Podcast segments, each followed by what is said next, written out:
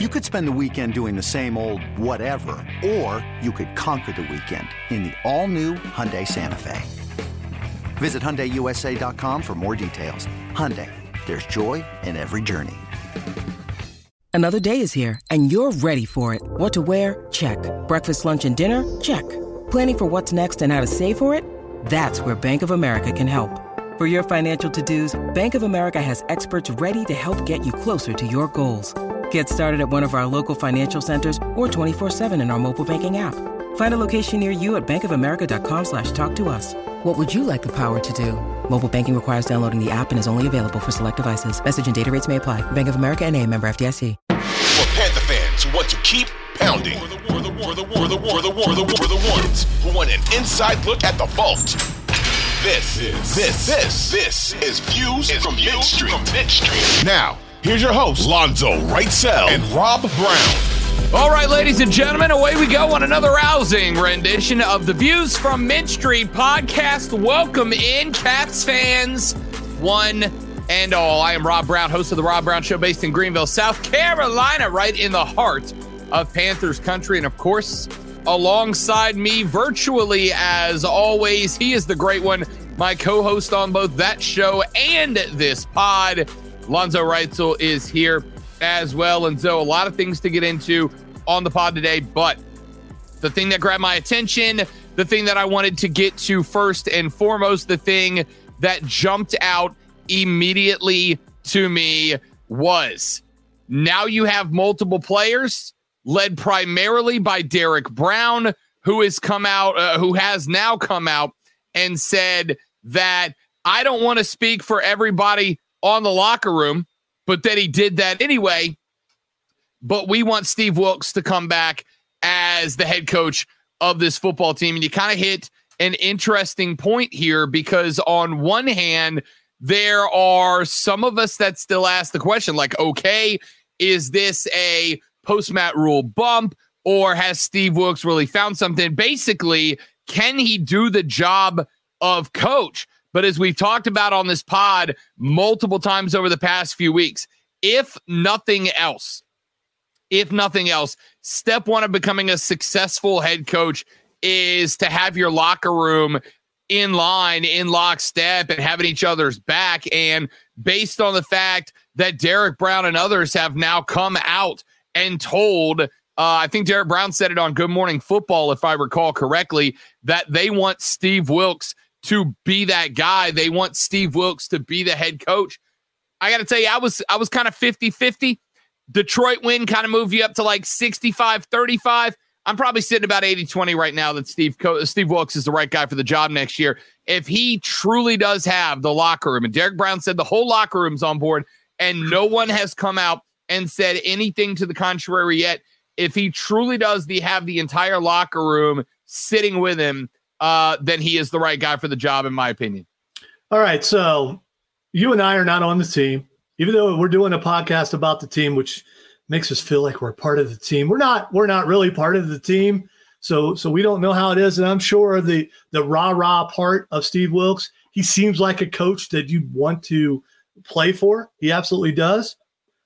But I threw down some criteria that he still hasn't reached yet for me. He hasn't surpassed Matt Rhule yet. You get me one more, and you might get me to 70-30. You might get me to 70-30. Right now, I'm like at 90, okay? You got to get me another win, and you can look at it and think, well, the Panthers have beat both these teams that they have left, so, and they're playing better right now every other week, but this will be that other week, so we'll see what we get for that. They've only won two games in a row, once this year? And I have went from the eternal optimist at the beginning of this season, way back in August, to turning into Rob Brown. I don't know if I like that or not, but I like to win. And, and the Panthers haven't done a whole lot of that. And I've had bosses that I've worked for that I really liked, but they weren't good at their job. And they didn't stay at the job very long, because they weren't good at their job. You give me one more win, and I might lean towards you, but right now, I still think they need another guy. Lonzo, are we as pro wrestling fans, are we in the middle of a classic double turn right now? I think I kind of feel like we're in a double turn. Like, you've gone face to heel. I've gone heel to face. Listen, I like I said, the Lions job, the Lions win pet me up a little bit, but having a guy like Derek Brown go on Good Morning Football, a national show, and tell the host of that show, everybody in the locker room wants that guy to stay on board. Again, we have seen a lot of coaches that are very good with the X's and O's, Urban Meyer, etc., that have a powder keg of a locker room underneath them, and it doesn't matter how football smart they are. They're human being dumb, and it ends up getting them in trouble. And we've seen the opposite as well. We've seen a lot of guys that have a great locker room. They build a great culture and a great foundation. But when it comes time to play the game on Sundays, they just can't get it done. They just can't coach. Ron Rivera is to some degree in that camp. You've got to find the balance of both. And again, I think we're working obviously with such a limited sample size of work for Steve Wilks. I can definitively say that he has built a culture. He has built a locker room that I think you would be happy to be a part of if you were an NFL player. Now we have to finish seeing if he can get the X's and the O's right and do so while reminding ourselves that he is still working on a coaching staff that is majority selected by Matt Rhule, an offensive coordinator that was selected by Matt Rhule that none of us think is the right guy for the job. And he is winning in spite of all of that. I know you. Wait. I gotta say something. You've said this before a couple of times, and I just now started thinking about this because I'm slow. He also was picked by Matt Rhule. Sure. I mean, so if you question, no. If you question Matt Rhule's selection process and all that kind of stuff, Matt Rhule picked Steve Wilks. I'm just saying. If you can be critical all the way around. And that's fine, and justly so. But at the same time, Matt Rhule picked Steve Wilks. Being picked by Matt Rhule does not inherently make you a bad coach. Remember, he also picked Joe Brady to be the offensive coordinator out of the gate. Joe Brady ended up being the sacrificial lamb last year when somebody had to go to calm down the restless natives, so to speak. And there's a lot of us out there, myself included, that think not only will Joe Brady be back as an OC in the NFL, but that he will be a very good one. And there is potential for head coaching success in Joe Brady. A blind squirrel finds a nut and a broken clock is right twice a day. Wilks was an obvious pickup for the coaching staff. And it was a good one by Rhule. The point, however, is that even if Matt Rhule built a coaching staff that we all looked at and went, damn, that's a really good assembly of talent there, it is still not the staff that he picked. If you'd like to use the radio analogy, talking about experience, I have worked in a lot of places where there have been a lot of really talented guys, but then a new PD gets hired, and he lets two or three of them go, and he keeps one or two, and he builds his team. And then they do a really good job because that's his team. Steve Wilks is not working with his team, but he's working with somebody else's team. And again, I know you're looking for him to get over Matt Rhule's single season win total, but I do have to keep hammering on the fact that he had 5 fewer games. If Steve Wilks got to coach weeks 1 through 5, he would probably already be past that win total, right? All right. Definitively would have with the Saints. I got to know right now, without the 2 games left, you would hire Steve Wilks right now. I would. I think I would pull the trigger, and and here's why. Denver has let go of Nathaniel Hackett.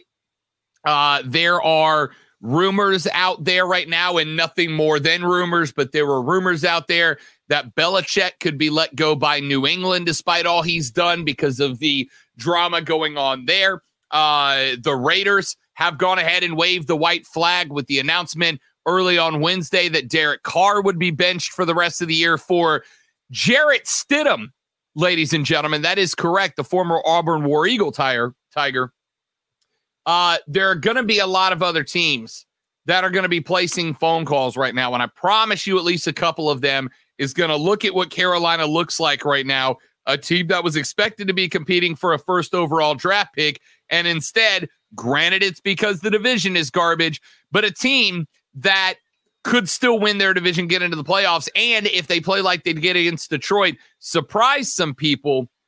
I would pull the trigger on Steve Wilks, because if you don't do it now, if you don't start telling him now, go ahead and start decorating that HC office, a Denver or a Las Vegas, if they decide to move on, or a team like that, will absolutely be on the phone going, we saw what you did and we're interested. And you don't want somebody coming in and outbidding you for a guy that your team, without being spurred on, is already out there saying, we want this guy back. Oh, and by the way, real quick, and then I'll shut up and let you finish your point. Think about the chemistry in that locker room. If they are going on national programs going, this is our dude, this is our guy, this is the guy we're going to rally behind. If Fitterer or Tepps go, nah, we don't think it is, we're going to do something else, there is a locker room chemistry and morale to be considered now that they're speaking publicly as well. All right. Again, I hate sounding so negative. I really do. I want Steve Wilks to be the guy because it would be a cool story if he could turn things around and could win the NFC South. But he hasn't shown me enough to hire him right now. He gets one more win. Like I said, that's going to influence me a little bit. You get two more wins, you make it into playoffs. Whether you win or not in the playoffs, then you have turned things around. I'm not worried about sample size. I'm more worried about winning back-to-back games. I'm more worried about winning a road game, which is what they're going to have to do. They will. The rest of the way. You say that. You say that. They've got to win next week. They got to beat Tampa Bay. Then you're in first place. Then you got to beat New Orleans. And if New Orleans comes in after winning a game, then that's for the South. And I still believe Steve Wilks has to win the South in order to win the job. I think if he does not, he's done. And I don't have the optimism that you do that people will be on the phone calling him, maybe to come and be a defensive coordinator, but not to be a head coach, because this will be two failed jobs. And yes, interim coach, but he had the majority of the season to be the coach. He had more games. When did they let Matt Rhule go? Was that like game Week 4? 5. Okay. So he had 12 games to prove himself. That's practically the whole season. And no. Yes. No, it's like 80% of the season. Which is practically the whole season. No, it's not. No, if you know what's not the whole season? Sandwich, you'd be like, where the hell's the rest of my sandwich? Well, obviously you would have taken two really big bites out of the sandwich, I guess. I don't know. But he's had the majority of the season. He's had enough time. The sample size is going to be big enough by the end of the year to know what you got. Depends on if Tepper listens to the players or if he has an idea of somebody else that he could get in there. I know we've mentioned Sean Payton. We mentioned some other guys. There are some big names that are possibilities if you're willing to spend money for them or draft picks that I think would be better coaches than Wilks. But I hope Wilks is the guy. I hope he wins the next two games. I hope he wins the playoff. I hope the Panthers go to the Super Bowl. They're not, but I still hope they do. When you need mealtime inspiration, it's worth shopping Kroger, where you'll find over 30,000 mouthwatering choices that excite your inner foodie. And no matter what tasty choice you make, you'll enjoy our everyday low prices, plus extra ways to save, like digital coupons worth over $600 each week. You can also save up to $1 off per gallon at the pump with fuel points. More savings and more inspiring flavors make shopping Kroger worth it every time. Kroger, fresh for everyone. Fuel restrictions apply. The Views from Main Street podcast rolls on, ladies and gentlemen. Rob Brown, the great one, Lonzo Writesel with you as we talk Carolina Panther football. If you haven't done it yet, make sure you are subscribed to the Views from Main Street podcast wherever major podcasts are found so that you don't miss a moment of Views from Main Street. Click that bell notification so that you can know exactly when we drop a new episode, like we will on Friday when we preview this weekend's matchup, which very well may be for the division title between Carolina and Tampa. Speaking of Steve Wilks and the gang, let's take a look at some of the comments that got made in the post-game presser. And I want to give you the opening comments of one Steve Wilks. And this is one more reason that I am solidified in my thought that he is definitely the right guy. Here is how he opened his press conference after the dub over Detroit. He said, and I quote, "You know, we talked all week about the true character of this football team, how it will reveal itself and how we responded. I am very proud again of the men in that locker room and how we came out and played today against a good football team, a really good football team. Everything that we do starts up front. To see us bounce back and run the ball like we did today for a franchise record of 320 was impressive. Total yards was 570. Then on the defensive side of the ball, controlling the line of scrimmage there and stopping the run with 45 yards. Proud of the men and how they came out and bounced back and played. Everything that we talk about is just one at a time. We're going to enjoy tomorrow with our families, enjoy Christmas. We're going to get back here on Monday at 1 o'clock, put this game to bed and get ready for Tampa. Our mindset is still the same. It's about winning today," end quote. And here's what I appreciate about this. And I know in the grand scheme of things, it's not very much. But what I do appreciate out of that take, though, is that he hit on all the things we have talked about. He hit on the run game. He hit on the offensive line being a big part of it. He hit on the number, a number that we have asked for multiple times. He hit on defensively how stopping the run and making quarterbacks beat a very good defensive backfield. We'll talk about J.C. Horn here in a minute. He hit on all the things that are the identity of this team while using repeatedly the word identity. Again, I'll be disappointed if we come out Sunday against Tampa and do anything other than what we did against Detroit, at least in terms. I mean, obviously, I'm not expecting, 235 yards in the half again. But if we do anything other than repeat the game plan against Tampa Bay that we did against Detroit, I will be disappointed, because quotes like this show me, though, that he gets this team, he understands this team, he understands how this team is built, how it needs to be run to win, and I find some comfort, some solace in that. Yeah, well, I kind of heard the same thing before, and then Pittsburgh happened, okay? You give me 2 weeks of consistent running game, 2 weeks of all the things that we've seen are a possibility, then I could be more positive about it. But I just, it comes down to game planning, and it comes down to coaching. And coaching hasn't been consistent. It's hard for the players to be consistent when coaching hasn't been consistent. If you come out and you have the same game plan and you stick to it this week, I'm going to be happy. Panthers fans are going to be happy, because it's going to be a win over Tampa Bay, and it's going to lead to first place. Talking further about the run game, he talked about the fact that, and I said this in the Monday wrap-up pod talking about Detroit. I said, hey, look, I think that this team got embarrassed by Pittsburgh, right? Like I absolutely think that at the end of that game, when they sat in the locker room, they looked at each other like, what the hell was that? That's not okay. He said this, talking about the run game. I can't really tell you in regards to their side. I can just tell you that our guys were challenged. We got embarrassed last week in so many fashions, but they bounced back and showed their true character and how we practiced this week. And most importantly, how we came out today and performed. Those guys up front accepted the challenge. The offensive line I'm talking about was coming off the ball. D'Onta had 165 rushing. Very impressive. Chuba came in and did his job. Look at Raheem Blackshear came in and did his job. It was just a collective effort across the board. So my speculations, though, according to Wilks, was correct in that this team looked at that game against Pittsburgh in the rearview mirror and went, yeah, no. Can't do that again. Getting humbled up, getting ego checked, Lonzo. Getting ego checked is a really, really good way to take your performance to the next level. I'm glad Wilks said that, because now we know that it's a team that at least has a little bit of pride about itself.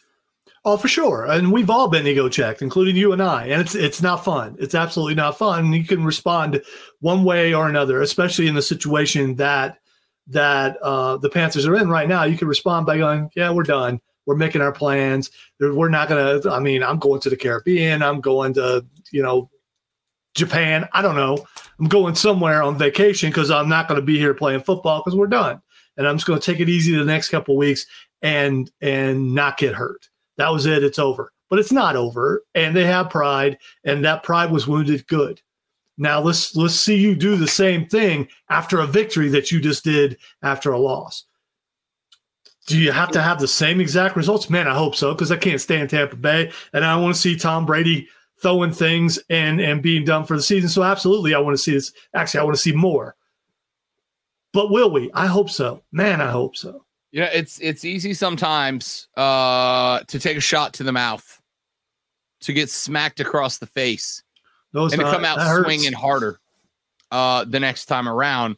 It's another thing to get a dub like that, to get a dominant dub like that, and be able to come out the next week and do it again, right? Because you're coasting that high, you're riding that high. That wasn't a punch. That was a slap. And a slap is more offensive than a punch. That's a fact. If someone walks up and slaps you in the face, that's totally different to getting punched in the nose. Right. The Pittsburgh game was a slap in the mouth. I would agree with that.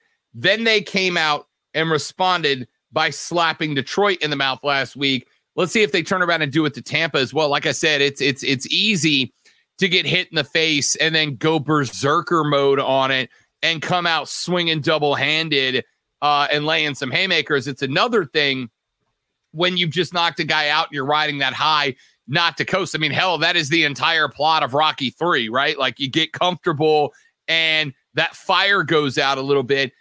I will tell you this, win or loss aside, unless we just get drummed, win or loss aside, a lot of my opinion on whether Wilks is a guy or not moving forward, though, a lot of that is going to be determined for me based on the attitude of this football team and how they roll out on the field on Sunday, right? If they come out this weekend and they look like they are just kind of ho-hum, whatever, like, oh, coasting out there, like, hey, did y'all see what we did to Detroit? Everybody look out. Then that will tell me that while everybody might like him, he's not doing enough to get him motivated. If the team comes out and performs, I'm not saying wins, I'm just saying performs like they did against Detroit, I will be much more confident saying this dude is the dude. The body language, the effort, I think, against Tampa Bay is going to go a long way in determining whether Steve Wilks gets this job or not, play calling and final score regardless. Yeah, this is really a mental thing with the Carolina Panthers, knowing they've only won back-to-back one time all year. And now they got to do it again, knowing they've only won one away game. Now they got to do that again. So they got to get past the mental hurdle that has got to be in their heads. Why can't we get over this? Why can't we get over this? Why can't we consistently win? They've got to do that. And they've got to play like that, especially the defense. The defense has let us down. And they're better than that. Last thing I wanted to bring up real quick, and then when we come back, we'll get into some of the moves and whatnot that took place after the Detroit game. In the last answer that I wanted to get to from Steve Wilks in this presser, they talked about the run game and kind of how it played out, and he gave a lot of credit to Ben McAdoo. He said, quote, "We constantly talk about trying to stay ahead of the curve, trying to be a little innovative in the things that we're doing because we feel like we do have the personnel." You saw a little bit of that today. Some of the window dressing, getting out on the perimeter with Blackshear going one way, and then all of a sudden here comes LaVisca. So I like all the creativity, and now we're just looking for the consistency moving forward. And I wanted to get into this because as I rewatched that game Monday before we cut the pod, I rewatched some highlights of it again earlier today before we cut this pod. One thing that I noticed in this game that I thought was very impressive and does need to be called out a little bit more. One thing you don't see a lot of really at any level of football because it's very, very difficult to orchestrate because if one guy's on the wrong page, it'll blow up, was the offensive line blocking schemes that they were throwing. We know that Detroit was putting extra men into the box because of how successful the run game had been But one thing I noticed Carolina was doing that I was very impressed with was throwing a couple of different split block schemes at Detroit. That is to say, if they were going run block left, they might have the backside of the offensive line, instead of coming off, firing off, getting to the second level to make a block, set up in a pass pro blocks, kind of step back and over in a pass pro. And one of the things that was doing was freezing Alex Anzalone and the rest of the Detroit linebackers, right? Because if you're a backside backer, you've got the pursuit angle to play lateral across the football field before that running back is able to pick up any chunks. But when you look into the backfield and you're seeing an offensive lineman setting a pass pro and a quarterback who's moving the other way, you have to lock in for a minute to make sure he doesn't bootleg back out, to make sure he doesn't hit a little running back flare that comes out your way. And now all of a sudden that guy's running scot-free. It is very tough to do, because if just one guy believes he's pulling a blocking scheme that's on the other side of the football field, a DL and LB gets through there, blows the whole thing up. It takes everybody being very, very trusting of each other and executing well for that kind of split block scheme to work. And Carolina did it quite a bit in the second half, and to perfection, once they realized just how efficient everybody was playing. As I said earlier, I don't think many of us believe Ben McAdoo is a long-term OC of this football team, but I crack a beer for a dude when a dude deserves it, and he did on Sunday or Saturday. Yeah, he absolutely showed us something with his creative play calling. You do wonder where that was earlier in the year. And it may have to do with personnel, and it also may have to do with pressure that possibly Wilks is putting on him. Like, hey, we need to run the ball. We need to run the ball. We need to run the ball. We can't do what we did last week. We need to run the ball. And maybe sometimes McAdoo gets too fancy, and this time he looked and went, hey, we got these guys. Let's try this with these guys. And then it worked. Can you do that 2 weeks in a row, though? Can you be that innovative 2 weeks in a row? Can you play the same plays that you did against Detroit, against Tampa Bay? Is Tampa Bay's defense better than Detroit's defense? I don't know. I guess we're going to find out.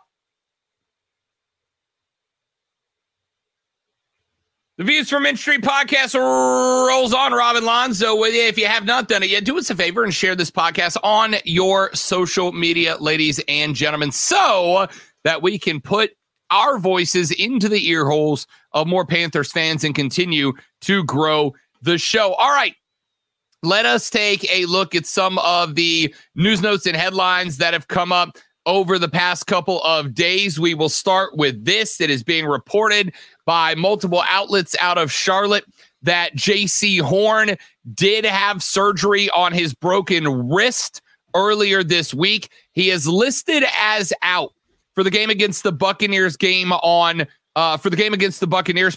on Sunday. But J.C. Horn could be available for the Week 18 game against New Orleans, pending reevaluation, which is set to happen at the beginning of next week. We know Keith Taylor and C.J. Henderson will get the start. And, ladies and gentlemen, no, it is not 2015. Josh Norman will be in the backup role. The Josh Norman that played for that 15 NFC Championship squad has signed, was initially looked at earlier in the year as a potential practice squad addition, is now going to be on the active roster against Tom Brady in a backup role behind Keith Taylor and C.J. Henderson. But all eyes going to be on J.C. Horn, Lonzo, because with a win without him coming up against Tampa Bay, his return against a New Orleans football team that started to find a little bit of offensive momentum this past weekend. They're going to get the hell beat out of them by the Eagles this weekend, I have no doubt. Nothing much that a team loves more than playing spoiler. And that's what New Orleans could be in that last week. It'll be big to get JC back for that. But the challenge against Tom Brady just got that much more difficult, all due respect to Josh Norman. Yeah, I don't know if you need to give due respect to Josh Norman. He was good in his day, but there's a reason why he wasn't on the team. Obviously, he still has something left, or they would have brought him in as an insurance policy. And when he was on, he was on. South Carolina's on, you know, so Greenwood, South Carolina's on. Shout out to Greenwood. If you're listening to this in Iowa, you don't know where that is, but chances are there's a Greenwood in Iowa, so that's okay too. I'm glad that they brought in somebody to back up the DBs. Going and having surgery and having him back. The thing is, if he does come back, he's probably going to have to wear a cast, and that's going to make people want to throw against him even more. I don't know. He's such a valuable asset to the team going forward. I wouldn't let him come back unless that thing's properly healed and you're in the playoffs. Would you let him come back? I know a lot of things could be on the line, but this is a guy you want around for years. I don't know is the answer. I don't know, right? Like on one hand, you're like, you don't want to risk it, you don't want to get on. On the other hand, I absolutely want it to playoffs. I week 18 solid. Listen, if we lose to Tampa, it doesn't matter, right? We lose to Tampa, it doesn't matter. We lose to Tampa, Tampa's going to go to the playoffs. So I guess the good news is that at least to some degree, the decision is made for you in that if we beat Tampa without him, I absolutely think you play him in week 18 against New Orleans, even if it's only, say, as a nickelback role in clear and obvious passing situations, then you absolutely play him. If you lose to Tampa without him, then no, you go ahead and you set him down for week 18 and you let him start working on that thing to get healthy next year, because we will absolutely need him at that point. Real quick addition to that, and then I got one or two more things. D'Onta Foreman named your NFC Offensive Player of the Week. 0% shocked. Although, you know, I was thinking about this, and we didn't even bring this up on the pod on Monday, Lonzo. Chuba Hubbard was the guy who set the standard for that run game against Detroit Saturday. Remember, the opening two plays were both handoffs to Chuba Hubbard that went for like 30-plus. He kind of got that ball rolling. D'Onta had such a big day that I think people kind of forgot about how good Chuba Hubbard was.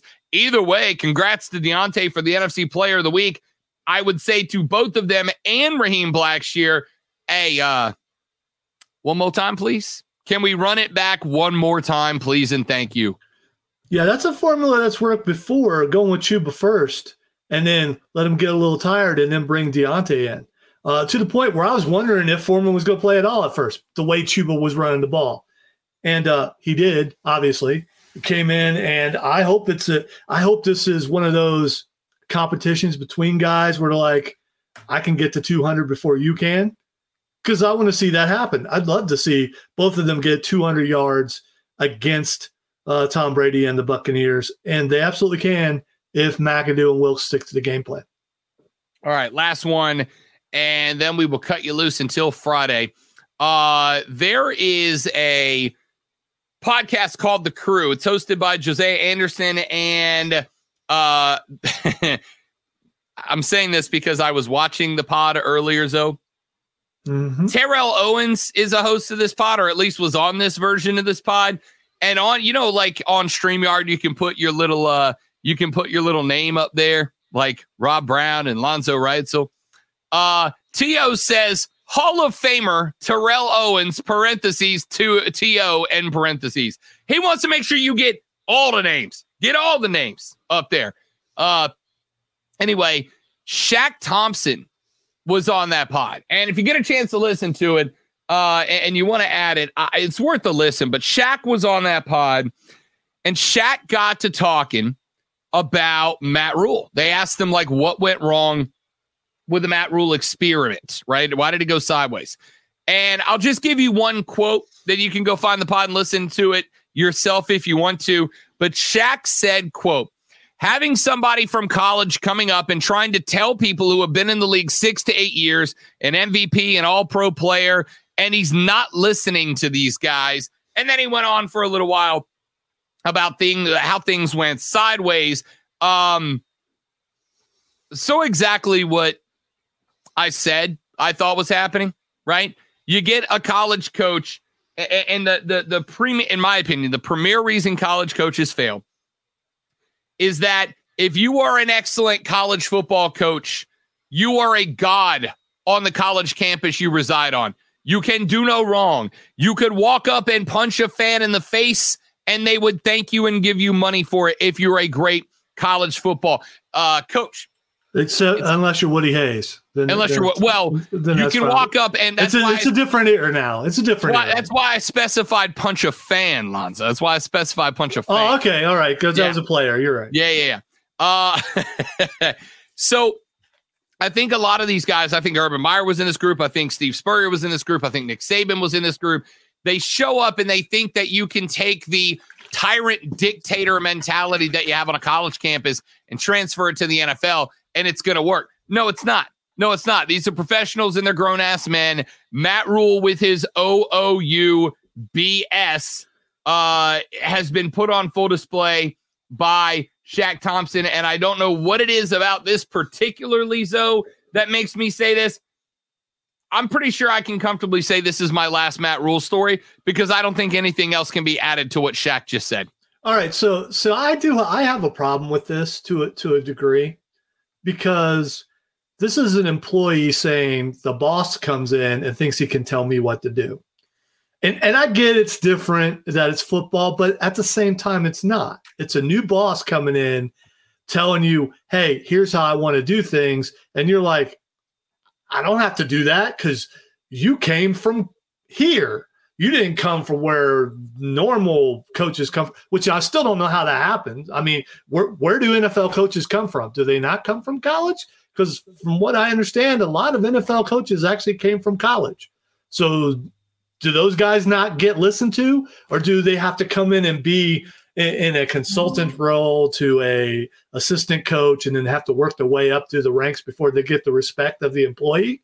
I don't know. And maybe it comes down to the fact that the manager in me is offended by that wording, I guess. And I do get it. I do get it. If you, especially if you have a manager come in with and you're under his thumb all the time, you have to do this, you have to do this, you have to do this. And what you're used to is it being free to the point where you go and do your own thing. And now you got someone in there micromanaging. I get it. But I don't get how this has got to be one of the only professions, professional sports period, where you can say the boss can't come in and tell me what to do. I will, Lonzo, one day teach you all about the National Basketball Association. I look. See, that's the problem, Rob. Back in my day, we didn't let this happen. The coach would bench you if you said all that stuff. Yep, and I realized the coach is gone. And if you bench a guy now who is a stud, you get a demand to be traded and somebody swoops him up and makes him a Pro Bowler and you lose football games. There has been a shifting in the attitude of how these organizations lead. And here's the thing. If you win, nobody cares, because if you win, people will get in line and line up to follow you. But if you are being that guy and you're also getting your butt whooped like Matt Rhule was, why is anybody going to line up to follow that? It's a very simple formula to me. Ladies and gentlemen, Lonzo, before we get up out of here and get set up for the Friday Buccaneer pregame version, any final words for the people? If you say back in my day, you're old. Take that. Yeah, that's your lesson for today, kids. Back in my day. All right. That is going to do it for us, ladies and gentlemen. The Friday episode will drop on Shocking I Know Friday afternoon. We will have an entire preview, tactics, breakdowns, players, X's, O's, and more of the game between Carolina and Tampa coming up this weekend. Until then, ladies and gentlemen, again, make sure you're subscribed. Make sure you got your notifications on so you don't miss an episode. Share us around on your social circle, and we will see you back here on Friday. Keep pounding, baby.